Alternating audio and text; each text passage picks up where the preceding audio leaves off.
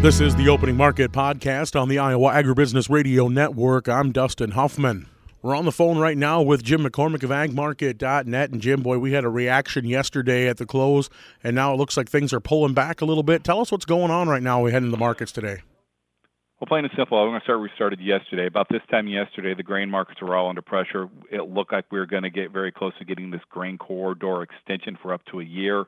Um, some of the demands that Putin has been asking for, essentially maybe some relief of a bank uh, being sanctioned to allow them to finance some of their exports, um, was going to happen, and the market was under pressure under this news. Okay, and then out of nowhere, there was a headline of a missile that came out of the Ukraine somewhere and landed in Poland, unfortunately, killing two two people. And the market just reacted very violently to that, um, fearful that maybe the Russians had essentially attacked a NATO member, and you, as well as fear that this was going to shut down the grain corridor. We saw an explosive move higher on, on, a lot of commodities, energies, the grains all rallied.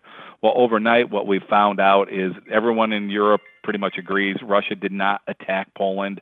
Um, they're definitely, you know, it could have. They're not certain what happened, but it could have been a missile that was kind of misdirected after anti-aircraft fire might have hit it. They're still finding it out, but the conclusion is Russia did not essentially drop missiles on Poland. So we're taking that premium, Dustin, that we put in yesterday. It's getting sucked right back out of it. Wheat's down 20, 25 cents, or pretty much right back to where we were before that headline came, because now we're probably getting back to trading. More likely, this grain corridor is going to be opened up, and if it does, that will keep grain flowing, and that could be a little bit negative price-wise for United States producers, unfortunately, because as the grain's flowing out of Ukraine, that will not push as much demand to the United States. Now, with the prices we're seeing here for our markets, I mean, is any loss going to help maybe with some of our exports, though, and create some more demand for us? I mean, we're pretty expensive on the world marketplace, aren't we? Well, right now we are more expensive. Right now, if the buyers want to buy it, they can pretty much get some stuff a little bit cheaper from South America. Like, you know, right now, I think you could technically actually import bean oil in from South America into the United States and make it work. So we are more expensive now there's things that we need to keep an eye on, especially on the corn with this grain corridor. The market's feeling pressure because if they do get that grain corridor open, it may be needing an extra four or five million metric tons of corn out on the international market. But here's the thing: a lot of people aren't talking about. Romania had a very small crop this year because of drought issues. So plain and simple, the grain that may be getting pushed out of Ukraine now, that we thought may not, it's just going to offset the lost bushels out of Romania. So if you look at Europe as a whole, they're not finding a bunch of extra bushels; they're just replacing the Romanian lost crop.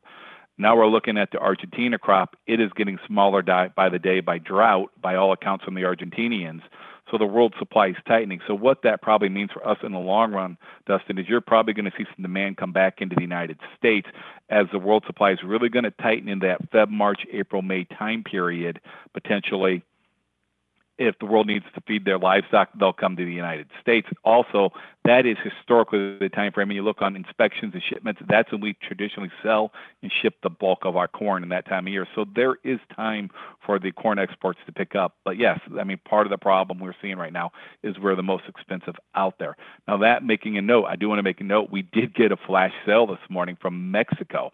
Mexico bought 1,866,900 metric tons of corn um, some for delivery of the 2022 23 year, some for the 24 year.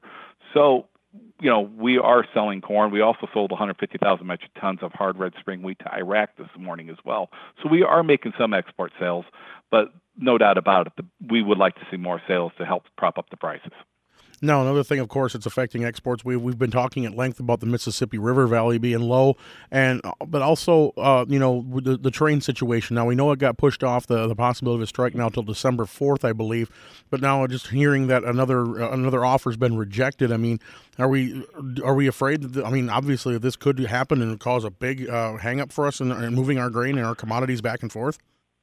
Well, the river situation is getting improved a little bit, at least temporarily. We've had a lot of moisture come in more in the southern Mississippi. The Missouri River caught some pretty good rain. So the, the Mississippi River situation is improving. It's not back to normal, but it is improving a little bit. So that is helping.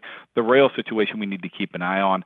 Um, I think politically, though, uh, you know, the risk that the rail industry has is they push it too hard down the line, then the Congress just forces them to go back to work. Now, if they would, they probably wouldn't be the most efficient. But more than likely that deal is going to get done because the political pressure is going to be immense to keep this going. The economy is still very, very fragile.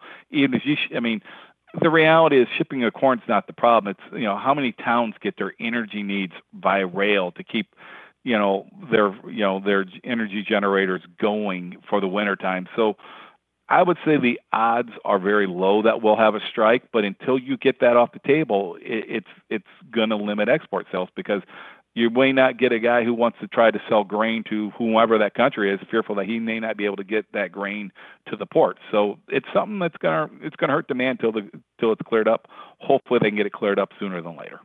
All right, now turning our attention to the livestock side of things, you know, cattle, hogs. What are we looking for going into the end of the week?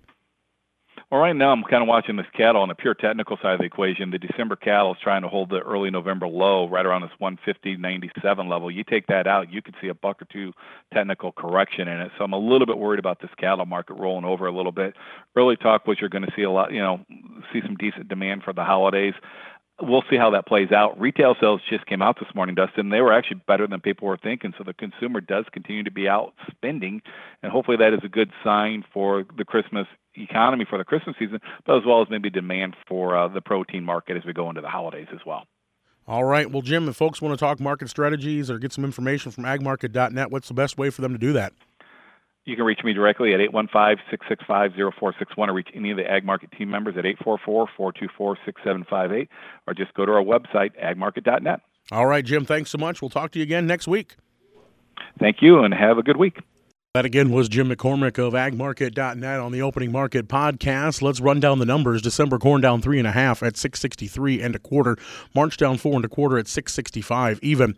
January beans down 25 and a quarter at 1431 and three quarters.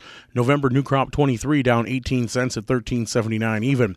January meal down $3.30 at 403.70. Soy oil down $2.39 at 72.27. Chicago wheat down 19 and 3 quarters at 808 and a half. Minneapolis down 8 at 966. Kansas wheat down 11 and a half at 951 and a half. March oats unchanged at 395 and a quarter. December live cattle down 15 cents at 151.12. November feeders down 35 cents at 175.32. Lean hogs up 12 cents at 85.45. Pork cutouts unchanged at 95.90 and class 3 milk up 2 cents at 21.01. Thanks again to Jim McCormick of agmarket.net for joining us here on the Opening Market Podcast. I'm Dustin Huffman on the Iowa Agribusiness Radio Network, where Iowa Ag matters.